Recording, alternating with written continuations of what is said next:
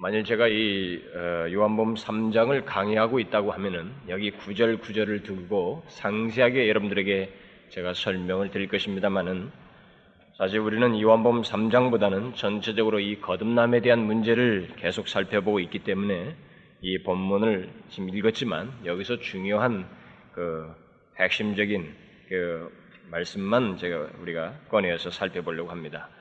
이 니고데모가 주님께 묻지 않습니까? 사람이 어떻게 날 수 있사옵나이까? 다시 말하면 어떻게 거듭날 수 있사옵나이까? 라고 했습니다. 그러니까 다시 말하면 거듭나는 방법이 어떻습니까? 어떻게 거듭납니까? 라고 한 이 질문을 가지고 오늘 그 거듭나는의 그 방편에 대해서 말씀을 살펴보려고 합니다. 우리는 지금까지 그 사람이 하나님 나라에 들어가기 위해서는 거듭나야 한다는 주님의 말씀을 계속 살펴보고 있습니다. 그런데 한 영혼이 거듭나는 데는 적지 않은 장애물이 있다는 것을 지난 3주 동안에 걸쳐서 우리는 살펴보았습니다. 그 장애물들은 다른 것이 아니라는 것이죠. 바로 천국의 씨앗이요 생명의 씨앗인 하나님의 말씀을 듣는 사람들의 마음이 바로 장애물이다. 라는 사실을 우리가 살펴보았습니다. 사람들이 그 생명의 복음을 듣지만 그들의 마음이 냉담하거나 분명히 들었습니다. 여러 사람이 같이 들었지만 냉담하거나 어떤 사람은 들어도 감정적이고 충동적인 마음에서 그 말씀에 반응하거나 또 어떤 사람은 세상의 것들을 사랑하는 이중적인 마음에 의해서 다른 세상적인 것들을 같이 붙잡는 가운데서 하나님의 말씀을 따르려고 하는 그런 이중적인 마음 때문에 뿌려진 생명의 씨앗이 결실되지 못한다는 것을 지난 3주 동안 살펴보았습니다. 결국 이 씨 뿌리는 비유를 통해서 한 영혼이 결실되어지는 역사. 다시 말하면 한 영혼이 거듭나서 천국 백성이 되는데 사용되는 결정적인 도구가 무엇이라고 했던가요? 그것은 지금까지 살펴본 씨 뿌리는 비유에서 결정적인 도구는 바로 하나님의 말씀이었습니다. 하나님의 말씀이 뿌려질 때 일단 거기에서 구원의 역사는 시작된다는 것을 말씀을 드렸습니다. 저는 지금까지 생명의 씨앗인 이 하나님의 말씀이 거듭남과 결정적으로 그 관련된 이 하나님의 말씀이 거듭나고 결정적으로 관련됐다는 사실을 제가 여러분들에게 니고데모의 그 반응에서부터 시작해서 이 씨 뿌린 비유 속에서 계속 말씀을 드렸습니다. 그 씨 뿌린 비유에서 세 가지의 그 반응이 열매 없는 반응을 보면서 우리는 얼마만큼 이 도구조차도 하나님께서 한 영혼이 거듭나는데 뿌려지는 이 도구인 하나님 말씀조차도 때때로는 거절될 수 있다. 열매를 맺지 못하는 경우가 있다는 사실을 우리 그 세 경우에서 상세하게 살펴보았습니다. 이제 저는 다시 한번 이것이 분명한 사실이라는 것을 오늘 여기 요한복음 3장에 기록된 주님의 말씀을 통해서 다시 한번 확인해 보고 그러나 그것만으로는 한 영혼이 거듭날 수 없다는 것이죠. 하나님 말씀만으로는 영혼이 거듭날 수 없다는 것입니다. 거기에 더 중요한 역사, 다시 말하면 한 영혼의 거듭남을 위해서는 분리할 수 없는 또 다른 역사가 있다는 사실을 오늘 본문에서 하신 주님의 말씀을 근거로 해서 여러분들에게 말씀드리려고 하는 것입니다. 다시 말하면 거듭나는 방법에 대한 주님의 말씀을 전하려는 것입니다. 사실상 저는 그 지금까지 예수님께서 니고데모에게 거듭나야 한다는 말씀을 하신 것에 대한 그의 반응과 씨 뿌린 비유의 말씀 속에 나타난 거듭남의 장애물에 대한 말씀을 통해서 한 영혼이 하나님 나라에 들어가기 위해서는 거듭나게 하는데 그 거듭남을 위한 한 가지 결정적인 도구, 이 하나님의 말씀을 줄기차게 얘기했습니다. 저는 계속 얘기했습니다. 처음 시작부터 거의 지금 몇 주째, 다섯 주 동안을 계속 그것을 말씀을 드렸습니다. 하나님의 말씀이 전해지는 곳에 거듭남의 역사가 이뤄집니다. 그건 예외가 없었습니다. 그러니까 사람이 하나님의 말씀을 듣지 않고는 구원의 역사를 알지도 못하고 경험하지도 못한다는 것이죠. 그래서 바울이 로마서에서 말하기를 듣지도 못한 이가 어찌 믿으리요? 하나님의 말씀을 듣지 않는 자가 어떻게 듣지 않으면서 어떻게 믿을 수 있겠는가? 그것이 불가능하다는 것입니다. 모든 사람의 구원의 역사는 하나님의 말씀을 진심으로 들음으로써 시작된다는 것입니다. 바로 이런 맥락에서 사람의 영혼을 거듭나게 하는 도구는 하나님의 말씀이라는 것이죠. 바로 이 사실을 우리 주님께서 오늘 본문 니고데모의 대화에서 분명하게 말씀해 주시고 있습니다. 예수님께서 니고데에게 진실로 진실로 내게 이르니 사람이 거듭나지 아니하면 하나님에 들어갈 수 없느니라. 이렇게 말씀하셨을 때 니고데모는 어떻게 날 수 있었나이까? 어떻게 거듭날 수 있었나이까? 이렇게 물었습니다. 물론 그는 거듭난다는 것이 다시 어머니의 뱃속으로 들어갔다가 나오는 것으로 생각을 했지만 주님은 다시 정확하게 거듭나는 방법에 대해서 그 말씀해 주었습니다. 어떻게 사람이 거듭난다고 말하고 있습니까? 그것은 주님께서 아주 심플하게 말씀하셨어요. 물과 성령으로 거듭난다는 것입니다. 사람이 물과 성령으로 나지 않냐면 하나님 나라에 들어갈 수 없느니라. 주님은 사람이 거듭나는 방법은 물과 성령으로다. 이렇게 말씀하고 있습니다. 우리는 지금까지 사람이 거듭나는 데 있어서 결정적인 수단으로서 하나님의 말씀이 사용된다는 것에 대해서 살펴보았는데 오늘 본문에서 주님은 거듭나는 데서 중요한 결정적인 도구요 그 방편은 물과 성령이다. 다시 말하면 하나님의 말씀에 대한 어떤 직접적인 말씀을 하고 있지 않습니다. 그러나 오늘 본문을 자세히 보면 오늘 본문에서 주님께서 이 거듭나는 방편으로 말씀하신 물과 성령으로 해서 사실상 이 물이 무엇을 의미하는가를 생각해 보면 우리는 답을 얻을 수가 있습니다. 오늘 본문에 주님께서는 거듭나는데 물과 성령으로라고 했지만 이것을 방편으로 얘기하셨지만 사실상 제가 미리 결론부터 얘기하면 여기 물은 상징, 물이 상징하는 것은 하나님의 말씀입니다. 사람들은 일반적으로 이것을 세례로 생각합니다. 그러니까 물 세례를 생각한다는 것이죠. 그렇다면 이렇게 해석을 한다는 것입니다. 물 세례를 받고 또 성령으로 사람이 거듭난다는 것입니다. 그러나 여기서 단순히 물이라고 했지 물 세례라고 하지 않았습니다. 또 세례라고 할 만한 어떤 전후 문맥에 대한 얘기가 하나도 없습니다. 더욱이 성경 어디에서도 사람이 외적인 종교 의식을 행해 가지고 구원을 받는다고 말한 적이 한 번도 없습니다.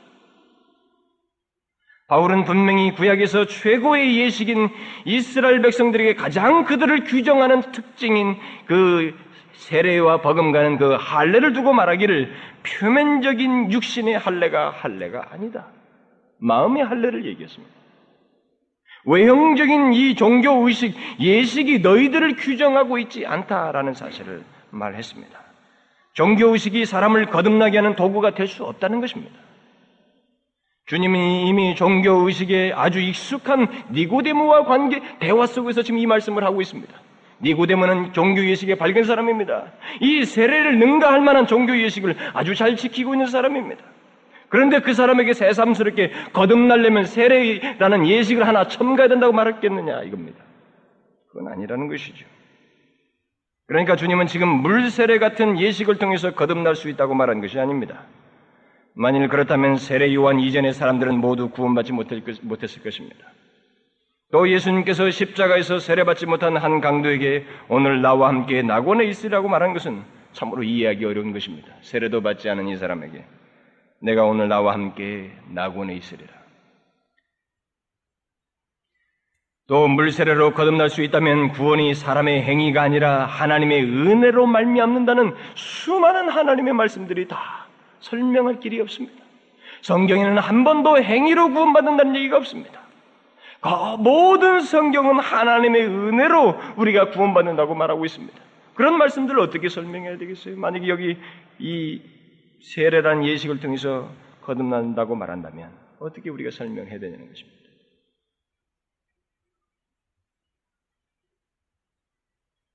또 세례로 사람들이 구원, 세례로 사람들에게 구원을 주신다면 사람을 구원하기 위해서 오신 예수 그리스도께서 놀랍게도 한 사람에게도 세를 주지 않았다는 것은 전부 이상한 일입니다. 그렇죠? 성경에 보면은 제자들이 세례를 줬지만 주님은 세례를 준 적이 없다고 기록하고 있습니다. 바울 또한 세례가 구원의 요소라면 고린도 사람들에게 그리스보와 가이오 외에는 너희 중 아무에게도 내가 세례를 주지 아니한 것을 감사하노니라고 말한 것은 사단 이상한 것입니다. 이 사도 바울조차도 두 사람에게밖에 세를 주지 않았다고 말하고 있습니다. 또 빌리포 간수가 내가 어떻게 하여 구원을 얻으리까라고 이렇게 직접적으로 질문했을 때 사도 바울이 왜 거기에 대해서 세례에 대한 얘기를 하나도 하지 않고 주 예수를 믿으라 그리하면 너와 내 집이 구원을 얻으리라고 이렇게 말했다는 것은 참으로 이상한 것입니다. 그러면 여기 물과 성령으로 거듭난다는 그 말씀 속의 물이 하나님의 말씀이라는 것을 우리가 어떻게 단정 지을 수 있을까요? 사실 성경에서 물이 상징하는 것은 한두 가지가 아닙니다. 특히 여기 요한복음에서 물은 성령을 상징하는 것으로 묘사되어 있습니다. 사장에 보면 사마리아 여인과의 대화에서 내가 주는 물을 먹는 자는 영원히 목마르지 아니하리니 나의 주는 물은 그 속에서 영생하도록 솟아나는 샘물이 되리라. 또 7장에 가서 누구든지 목마르거든 내게로 와서 마시라. 나를 믿는 자는 성령의 이름같이 성경의 이름같이 그 배에서 생수의 강이 흘러나리라. 이렇게 말씀을 하시고 난 다음에 바로 뒷구절에서 사도 요한이 덧붙이기를 이는 그를 믿는 자들의 받을 성령을 가리켜서 한 말이다. 이렇게 말했습니다. 그러니까 지금 이 오히려 요한복음에서는 이 물에 대한 상징으로서 성령을 주로 얘기하고 있습니다. 결국 이런 것 때문에 어떤 사람은 여기 물과 성령이라고 하는 이 과가 사실 헬라 말로 και라고 하는 and라는 말인데 그게 and가 아니고 사실은 즉이다. 물, 즉, 성령. 결국 성령으로 거듭나는 하나, 하나를 강조하기 위해서 그렇게 표현한 것이다. 이렇게 해석하는 사람도 있습니다. 그러나 그건 이 원문을 인위적으로 바꾸는 수단인 것입니다. 인위적으로 바꾼 겁니다. 그렇게 바꿔서 해석할 필요가 없습니다. 오히려 무엇보다도 이 요한복음의 요한복음을 기록한 똑같은 저자인 이 사도 요한이 또 다른 서신을 쓴 그 요한 일서에서 보면 이 물과 성령을 연거푸 언급한 말이 나와 있습니다. 거기서 그는 증거하는 이가 셋이니 성령과 물과 피라고 하였습니다. 증거하는 이가 셋이니 성령과 물과 피라. 여기서 성령과 물을 언급하고 있습니다. 그러니까 성령은 성령이고 피는 예수 그리스도의 피입니다. 여기 물은 바로 그것을 증거하는 말씀을 얘기하는 것입니다. 또 다른 성경에 보면 마치 물로 씻는 것처럼 하나님의 말씀으로 씻는다라는 깨끗게 한다, 씻는다는 표현이 성경에 굉장히 많이 나와 있습니다. 에베소서에 보면 물로 씻어 말씀으로 깨끗하게 하사 거룩하게 하려 하십니다. 이렇게 말하고 있습니다. 말씀으로 사람들이 깨끗하게 된다고 말하고 있습니다. 그러니까 물을 상징하고 있는 것입니다. 또 시편 119편에 보면 정년이 무엇으로 그 행실을 깨끗게 하리까? 이것에 대한 대답으로 주의 말씀을 따라 삼갈 거니라. 삼갈 것이니라. 깨끗하게 되는 것과 그, 그것을 말하면서 지금 하나님의 말씀을 얘기하고 있습니다. 또 요한복음 15장에도 보면 주님은 너희는 내가 일러준 말로 깨끗하여졌느니라. 주님의 말씀으로 그들이 깨끗하여졌다고 말하고 있습니다. 물론 사람들이 깨끗하게 되는 것처럼 성경은 여러 군데서 그 어, 기록하기를 하나님의 말씀으로 사람이 깨끗하게 된다고 그것을 말을 하고 있습니다. 결국 하나님의 말씀은 물을 상징한다는 것이죠. 그런데 성경은 하나님의 말씀이 물로 상징한다는 것을 넘어서서 오늘 본문에서 물로 거듭나야 한다는 그 주님께서 하신 말씀처럼 하나님의 말씀으로 거듭난다는 말을 직접적으로 하고 있습니다. 그것은 베드로전서에 보면 너희가 거듭난 것은 분명히 말하고 있습니다. 너희가 거듭난 것은 썩어질 씨로 된 것이 아니요 썩지 아니할 씨로 된 것이니 하나님의 살아 있고 항상 있는 말씀으로 되었느니라. 너희들이 거듭난 것은 하나님의 말씀으로 되었다. 분명히 그렇게 말하고 있습니다. 어떤 사람이 거듭나는 것은 바로 하나님의 살아있는 말씀으로 거듭난다는 것이죠.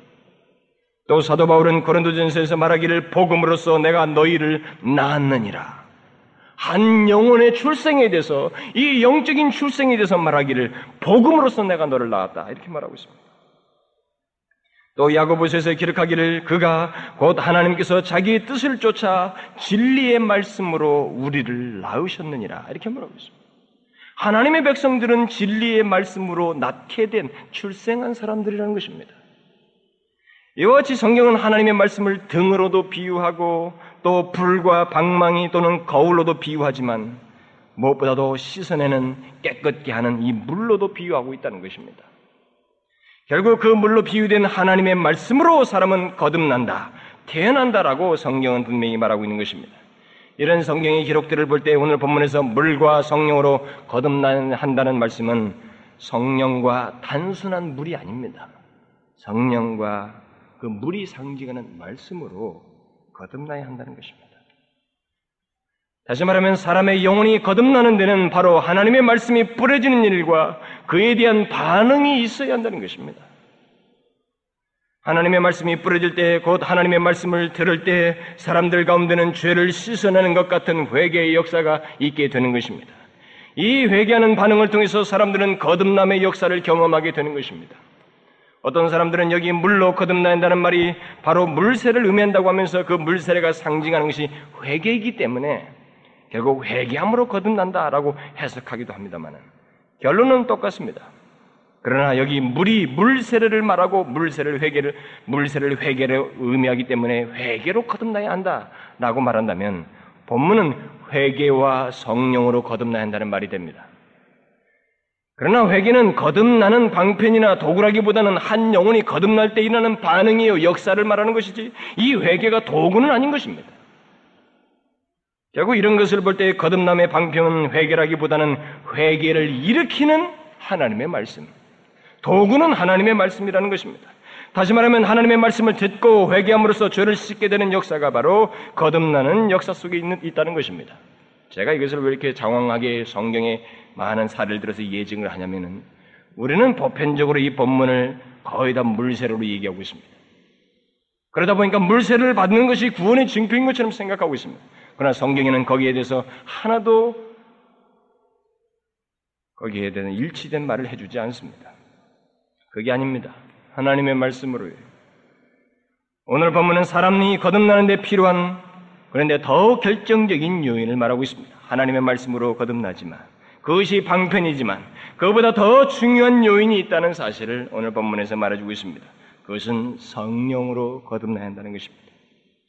어떤 사람들은 물과 성령으로 거듭나야 한다는 이 오늘 본문의 그 3장 5절 말씀을 우리말 성경이 잘못 번역됐다고 말하는 사람들이 있습니다. 왜냐하면 성령으로라는 말 속에 보통 성령을 가리킬 때 사용되는 정관사인 더가 없기 때문이라는 것이죠. 그러나 성경은 항상 문맥에 비추어서 봐야 됩니다. 그 다음 구절에 육으로 난 것은 육이요 성령으로 난 것은 영인이에서 다시 관사 더가 붙습니다. 헬란말에도 그게 붙어 있습니다. 그러니까 니고데모의 대화에서 주님은 일관되게 사람은 성령으로 거듭나야 한다는 말을 하는 가운데서 지금 그 얘기를 한 것입니다. 틀린 말이 아니에요. 어쨌든 사람이 거듭나는 데는 물과 함께 성령으로 거듭나야 한다는 것입니다.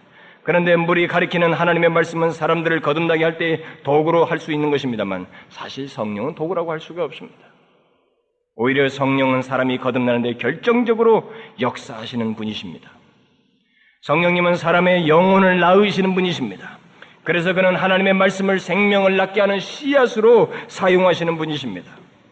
그러니까 이 시, 시, 씨앗으로 사용되는 하나님의 말씀과 성령은 분리시켜서 설명할 수 있는 게 아닙니다. 그러니까 누구든 이 거듭난다 할 때 그 거듭나는 그 역사 속에는 하나님의 말씀과 더불어서 역사되는 성령이 함께 병행되는 것입니다. 분리할 수 있는 게 아니에요.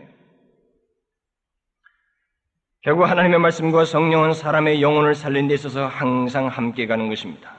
사람을 살리는 역사, 새 생명을 얻게 하는 역사요, 곧 구원의 역사에는 항상 이 하나님의 말씀과 성령의 역사가 함께 있습니다. 우리가 이것을 알 수 있는 가장 실제적인 말씀은 하나님께서 이 에스겔에게 보이신 비전 속에서 그것을 분명히 볼 수가 있습니다. 하나님께서 에스겔 선지자를 어디로 데리고 가십니다. 그는 아주 희한한 그 비전을 보게 됩니다. 그것은 바로 순전히 마른 뼈, 사람들이 죽고 다 뼈도 없어지고 모든 것이 없어도 뼈도 제대로 맞추어지지 않은 뼈들만 산적되어 있는 어떤 마른 뼈들이 가득한 곳으로 하나님께서 에스겔을 데리고 가십니다. 하나님은 거기서 에스겔에게 하나님의 말씀을 대언하라고 시킵니다. 그때 그가 대언하기를 너희 마른 뼈들아 여호와의 말씀을 들을지어다 주 여호와께서 이 뼈들에게 말씀하시기를 내가 생기를 너희에게 들어가게 하리니 너희가 살리라. 이렇게 대언합니다. 하나님께서 예수기를 통해서 무엇을 하신 거예요? 하나님 말씀을 대언합니다. 이 대언하는 일을 하게 합니다. 에스겔이 하나님께서 시키시는 대로 지금 대언하고 있을 때 마른 뼈들이 움직이기 시작합니다. 뼈들이 맞추어지고 그 위에 힘줄이 생기고 살이 오르고 거기에 가죽이 덮였습니다. 그러나 아직 거기에는 생명이 없었습니다. 생명이 없었어요. 그러자 하나님께서는 에스겔에게 다시 생기를 향하여 대언하라고 시킵니다. 에스겔이 대언하기를 여호와의 말씀에 생기야 사방에서부터 와서 이 사망을 당한 자에게 불어서 살게 하라 하셨다 하라 이렇게 말하자 생기가 그들에게 들어가서 죽은 자들이 곧바로 살아나게 되는 그런 비전을 그에게 보여주십니다. 여기 죽은 자들이 살아나는데 무엇이 있었어요? 하나는 하나님의 말씀이 있었습니다. 또 다른 하나는 생기입니다. 여기 생기는 바로 예수님께서 8절에서도 성령을 바람이라고 비유한 것 같이 똑같은 성령을 얘기하는 것입니다. 결국 죽은 자들이 다시 살아나기 위해서는 하나님의 말씀이 그들에게 전파되어야만 하고 또 거기에 생기와 같은 성령의 역사가 있어야 한다는 것입니다. 사람이 거듭나는 데는 죽은 사람들에게 생기를 불어넣는 것 같은 성령의 역사가 있어야 한다는 것입니다. 바로 이 같은 성령의 역사 때문에 사람이 거듭나는 것, 다시 말하면 구원의 역사는 그 주체가 사람이 아니고 하나님이시라는 말을 우리가 하게 되는 것입니다. 생기가 없이는 성령께서 임하시지 아니하시면 그 영혼이 거듭나는 일은 불가능하다는 것이죠. 여기 완복음 1장 13절에서 말한 것처럼 하나님의 자녀가 되는 것은 혈통으로 되는 게 아닙니다. 육종으로 되는 것이 아닙니다. 사람의 뜻으로 나지 않습니다. 오직 하나님께로서 나는 것, 하나님께로부터 출생하는 것, 그것이 하나님의 자녀가 되는 신비인 것입니다. 여러분들 중에는 자신의 변화를 스스로 읽어낼 수 있다고 생각하는 사람이 있을지 모릅니다만, 내가 이렇게 예수 믿다가 어느 순간이 되면 내가 한번 맘먹어서 예수를 믿어보겠지. 믿어보리라. 이렇게 생각할지 모릅니다만, 예배당에는 올 수 있습니다. 그러나 거듭나지는 못합니다. 그걸 아셔야 됩니다. 자신의 변화를 스스로 읽어낼 수 있다고 생각하는 사람은 커다란 오만입니다. 마치 자기가 자기의 생명을 컨트롤할 수 있는 것처럼 생각하는 것입니다. 사람은 자기의 영혼의 변화를 일으킬 어떤 힘도 가지고 있지 않습니다. 이런 일은 어떤 목회자도 할 수 없습니다. 한 영혼이 다시 태어나는 일에는 성령의 생기가 있지 않냐면 성령의 역사가 있지 않냐면 불가능한 것입니다. 그러므로 저는 여러분들에게 얘기하는 것입니다. 여러분들이 예배당에 와서도 하나님을 믿는 백성이다라고 하지만 이것이 여러분들이 예배당에 왔기 때문이라고 생각하면 커다란 착오라는 것입니다. 하나님의 말씀을 듣고 그것이 도전이 되고 그것이 계기가 되어서 그것을 수단으로 하여서 하나님의 생기 성령이 임하시지 아니하시면 나는 구원을 받을 수 없습니다라는 그 시각에서 하나님을 의존하는 것이 없으면 여러분 소용없습니다. 그걸 아셔야 됩니다. 그래서 여러분들이 예배당에 들락달락 하시면서 그것을 가지고 여러분, 여러분들의 개인의 그리스도인 것을 규정하고 싶어 하시면 커다란 오해를 하는 것입니다. 정령의 생깁니다. 바로 그것 때문에 달라질 수밖에 없습니다. 바로 그것 때문에 이 성령으로 거듭나는 것 때문에 하나님 자신에 의해서 되는 역사이기 때문에 이 영혼이 달라질 수밖에 없습니다.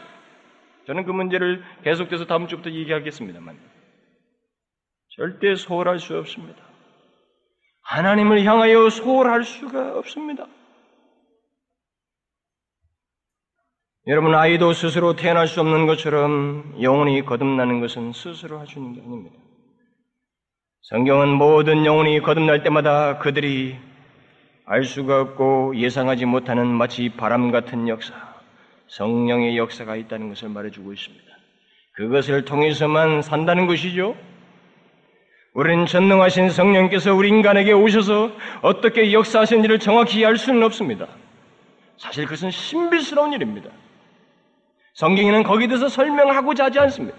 오히려 그랬을 때의 열매가 무엇인가만 얘기하고 있습니다. 그러나 우리가 그런 것들을 가지고 조금씩은 얘기할 수 있다는 것이죠. 하나님의 말씀을 듣는 사람들은 많습니다만은 그 말씀을 통해서 생기와 같은 성령의 역사를 경험하는 것에 대해서는 우리가 정확히 잘 설명할 수는 없습니다. 어떻게 해서 우리의 마음이 뜨거워지는지. 왜 내 마음이 뜨거워집니까? 왜 내 마음이 이상한 감동으로 사로잡히는지, 왜 갑자기 눈물이 나오는지, 그런 역사들을 정확히 설명할 수가 없습니다. 그러나 사람을 거듭나게 하는 성령의 그 같은 역사는 분명히 생기를 불어넣는 역사입니다. 어떤 사람들은 사람의 영혼을 거듭나게 하는 성령의 역사를 설명하고 묘사하지만은 그 모든 설명은 다 성령의 신비로운 역사에 대한 열매들이요, 반응들이요, 결과들인 것입니다. 그때 일어나는 역사 순간은 아무도 표현할 수가 없습니다. 어떻게 일어나는지 알지를 못해요. 그저 하나님 말씀을 들었는데, 왜 하나님의 말씀을 들었는데, 이와 비슷한 강연도 수도 없이 들었을 텐데, 도덕적이고 다른 종교적인 그런 많은 강론도도 들을 기회가 있었고 들었을 때도 없었는데 왜 내가 하나님의 말씀을 듣는데 마음이 찔립니까? 왜 거기에 내 마음이 갑자기 아프고 비통스러워져요? 왜 내가 갑자기 깊은 자각에 빠집니까? 갑자기 왜 내가 죄인이라는 깊은 의식을 갖게 되나요? 왜 억지하려고 하지만 억지할 수 없는 눈물이 흘러나오는가요? 왜 그 뒤에 기묘한 기쁨이 생깁니까? 이런 것들이 어떻게 생기게 됐는지 우리는 정확히 알 수가 없습니다. 그러면 성령으로 거듭나는 것은 정확히 무엇을 말합니까? 이런 것만 말할까요? 성령으로 거듭나는 것은 죄인에게서 무엇인가를 제거하는 것이나 또 죄인 안에 있는 그 무엇이 변화되는 것만 말하지 않습니다. 오히려 거듭난다는 것은 죄인에게 무엇인가가 전해지는 것을 말합니다. 만일 거듭나는 것이 무엇을 참고 빼고 제거하고 이렇게 하는 것만 가지고 거듭난다고 하면 누구든지 할 수 있습니다.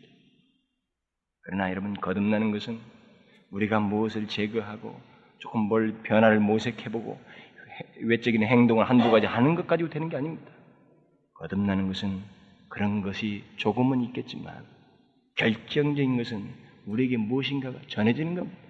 성령이 오시는 거예요. 하나님이 우리 가운데 오시는 것입니다. 이것이 거듭나는 것이지 내가 뭘 조금 바꿨다고 해서 그 정도는 수양의 종교 속에서도 할 수 있는 것입니다. 이방 종교에서도 얼마든지 할 수 있어요. 거듭나는 것은 전혀 성령을 통하여 하나님을 통하여 새로운 본질이 전해지는 것을 말합니다. 이전 것들을 가지고는 생명의 역사를 경험할 수가 없습니다. 이전의 생각과 경험으로는 하나님의 말씀을 깨달을 수도 없고 그 들은 말씀을 인해서 애통함이 생겨나지 않습니다. 어떤 그런 각성이 있을 수가 없어요.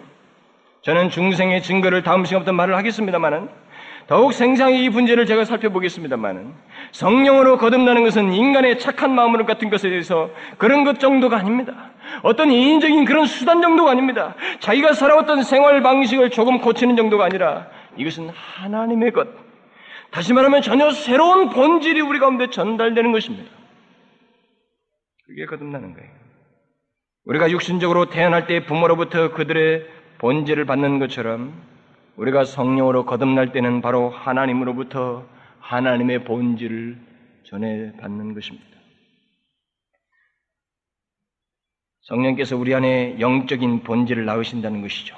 그래서 베드로가 기록하기 이렇게 말했습니다. 이로써 보배롭고 지극히 큰 약속을 우리에게 주사 이 약속으로 말미암아 신의 성품에 신의 성품에 참여하는 자가 되게 하려 하셨습니다. 네? 성령으로 거듭난다는 것은 하나님으로부터 하나님의 본질을 받는 것을 말하는 것입니다. 그런 맥락에서 오늘 본문에서 주님은 육으로 난 것은 육이요 성령으로 난 것은 영이다라고 말하고 있습니다. 육으로 난 것은 육입니다. 그 밖에 다른 것이 될 수가 없다는 것이죠. 거듭나지 못한 사람들은 그가 아무리 육을 교육시키고 교육 거기에서 교화시킨다 해도 여전히 육입니다. 인간이 아무리 그 거듭나지 않은 가운데 그 육에다가 무엇을 더하고 교화시키고 교양을 갖추고 지식을 쌓아도 그건 육입니다. 그 이상의 것이 될 수가 없어요. 조금은 지성적인 육이 될 수 있고 조금 미모를 갖춘 육이 될 수 있을지 모릅니다만은 여전히 육입니다. 그러나 성령으로 난 것은 영입니다. 어린아이가 그의 부모와 성품을 받게 되는 것이 성령으로 난 사람은 곧 거듭난 사람은 성령의 성품, 베드로가 말한 대로 신의 성품을 갖게 되는 것입니다. 새로운 본질이 우리에게 전달되지는 걸 말하는 거예요. 이게 거듭나는 것입니다. 사람에게서 난 것은 인간적이고 죄악적인 것이지만 성령으로 난 것은 신적이고 영적이고 거룩합니다. 그러므로 성령으로 거듭난다는 것은 겉사람을 개혁하고 바꾸는 것이 아니라는 것이죠. 새 사람이 창조되는 것을 말하는 것입니다. 이것은 야고보가 지적한 대로 하나님께서 낳으시는 것이요. 오늘 본문 3장 6절에서 말한 것처럼 성령께서 나오시는 것입니다. 그야말로 새로운 피조물입니다. 성령으로 거듭나는 것은 하나님의 성품에 참여하는 자가 되는 것일 뿐만 아니라 하나님의 가족이, 가족으로 다시 태어나는 것입니다. 완전히 다른 성질이에요. 그러므로 성령으로 거듭난 사람 모두에게 있는 성품은 두 가지입니다. 이 사람이 거듭났다면 이 사람에게는 두 가지 성품이 있습니다. 거듭나지 못한 사람에게 있는 성품은 한 가지밖에 없습니다. 육적인 것밖에 없어요. 그러나 성령으로 거듭난 사람들에게는 육적인 것도 있지만 이 땅에 사는 날 동안에 더 중요한 성품인 영적인 것이 있습니다. 거듭나지 않은 사람은 영적인 갈등이라는 것이 없습니다. 거룩한 갈등이라는 것이 이 거듭나지 못한 사람에게는 있을 수가 없습니다. 그들은 육적인 본성밖에 없기 때문에 오직 자기의 정력과 자기 본성에 따라서 육적인 성품만을 나타내게 되어 있습니다. 그러나 성령으로 거듭난 사람들은 그들 속에 새로운 생명의 원리, 이 거듭남의 원리가 전달되어졌기 때문에 자기 속에 남아있는 육적인 성품과 싸움을 하는 것입니다. 하나밖에 없었는데 또 다른 하나가 있어서 싸우는 생활을 인생 중에 한다는 것입니다. 그 싸움에서 점진적인 변화를 모색한다는 것입니다.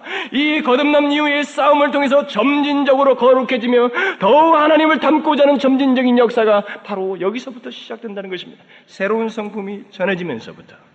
이때부터 이전에는 이 하나밖에 없었습니다. 육적인 본성밖에 없었어요. 그러나 거듭남을 통해서 새로운 성품이 전해지면서 갈등하면서 하나님 말씀대로 살려고 하면서 모척이나 하나님 앞에 자기를 의존함으로 인해서 점진적으로 거룩해지며 그리스도를 닮고자 하는 변화를 모색한다는 것입니다.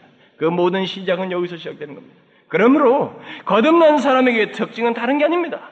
그는 싸운다는 거예요. 그는 갈등한다는 것입니다. 이 새 생명의 원리를 우선하여서 하나님의 말씀의 원리를 두고 거기에 일차적인 우선권을 두고 싸운다는 겁니다. 가능한 한 그것을 하려고 하는 거예요. 우리가 여작해서 넘어질 때가 있지만 거듭난 사람은 자기네 육신의 정욕을 쫓지 아니하고 이 육적인 성품을 싸워서 하나님이 원하시는 것을 주께서 기뻐하시는 것을 그리고 거룩한 것을 싸우려고 하는 갈등과 싸움을 일생토록 한다는 것입니다. 그런데 놀라운 것은 거듭난 사람은 싸우는 것 자체로 끝나지 않습니다. 점진성을 낳습니다. 분명히 진보합니다. 하나님을 알면 알수록 내 마음이 하나님을 향해서 깊이 오픈되는 겁니다. 그러므로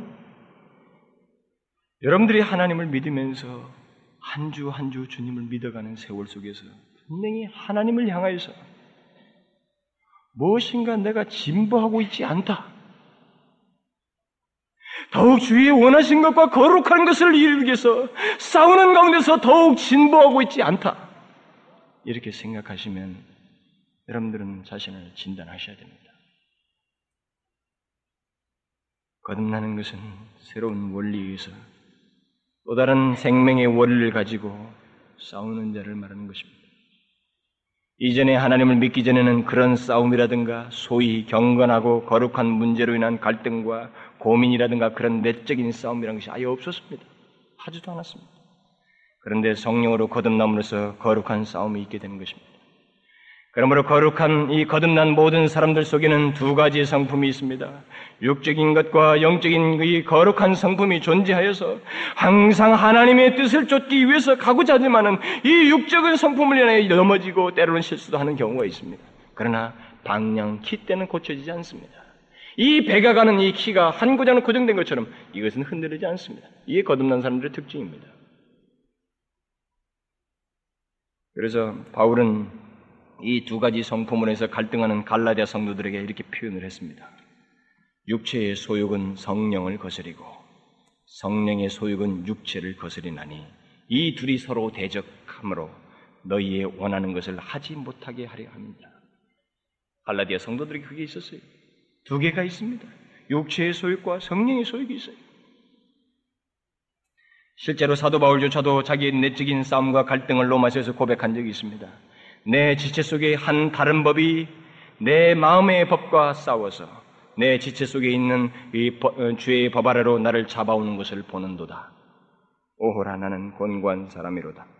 이 사망의 몸에서 누가 나를 건져내랴. 그런 고민을 말했어요.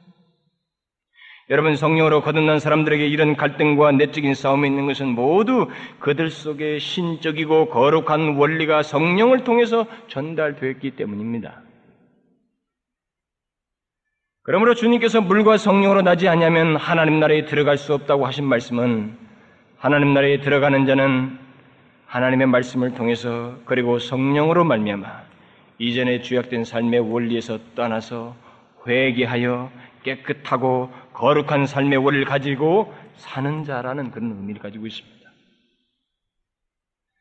여러분 주님께서 여기 물과 성령으로 거듭나야 한다는 것은 인간의 모든 노력이 앞서서 하나님의 말씀과 하나님이신 성령을 통해서 거듭나야 함을 말하고 있다는 것을 우리가 잊어서는 안 됩니다. 결국 이것이 우리에게 말해지는 것이 뭐겠어요? 하나님 나라에 들어가는 것은 너무도 철저하게 하나님께서 제시한 방편에 의해서만 가능하다는 것입니다. 그러면서 교회 밖에 있으면서 어떤 사람은 성경을 몇 번 읽어본다든가, 뭐 교회에 대한 얘기를 좀 들어본다든가, 이런 걸 가지고 구원을 받을 수 있다. 나는 어디니까 하나님 믿으니까 구원받을 수 있다. 또 카톨릭의 어떤 그 신자들처럼 1년에 한두 번 예식 참여를 가지고 나는 구원받을 수 있다. 그런 예식 자체에 대해서 자기의 구원을 의존하는 것은 다 성경으로부터 허용될 수 있는 것이 아닙니다. 주께서 여기서 두 가지의 그 방편을 얘기하셨습니다. 사실상은 뗄 수 없는 관계이지만 하나님의 말씀과 성령을 통해서만 우리가 소위 하나님 나라를 들어가며 소위 하나님의 은혜가 무엇인지를 알게 되는 결정적인 수단이 된다는 것입니다. 이거 왜 우리가 다른 수단을 사모해서도 안 되고 다른 것을 쫓아서도 안 된다는 것이죠. 그러면 우리는 우리에게 전해지는 하나님의 말씀이 들려질 때가 찬스인 것입니다. 그때 하나님이 나에게 중생의 기회를 주는 것입니다. 거듭날 수 있는 기회를 그때 주시는 거예요. 믿음은 들음에서 나기 때문에 하나님의 말씀을 들어야 합니다. 그러나 그 하나님의 말씀을 듣때 성령의 역사를 위해서 우리의 마음을 열어놓아야만 합니다. 씨뿌른 비유에서 나온 장애물을 가진 세종의 마음 상태로 하나님의 말씀에 반응하기보다는 성령께서 역사해 주시기를 소원하는 마음으로 마음을 열고 하나님의 말씀에 대해서 들어야 됩니다. 여기에는 예수밖에 없어요. 아멘밖에 없는 것입니다. 하나님의 생명의 씨앗이 뿌려지는데 그걸 거부하는 것은 거듭남을 기피하는 것이고 천국을 기피하는 것입니다.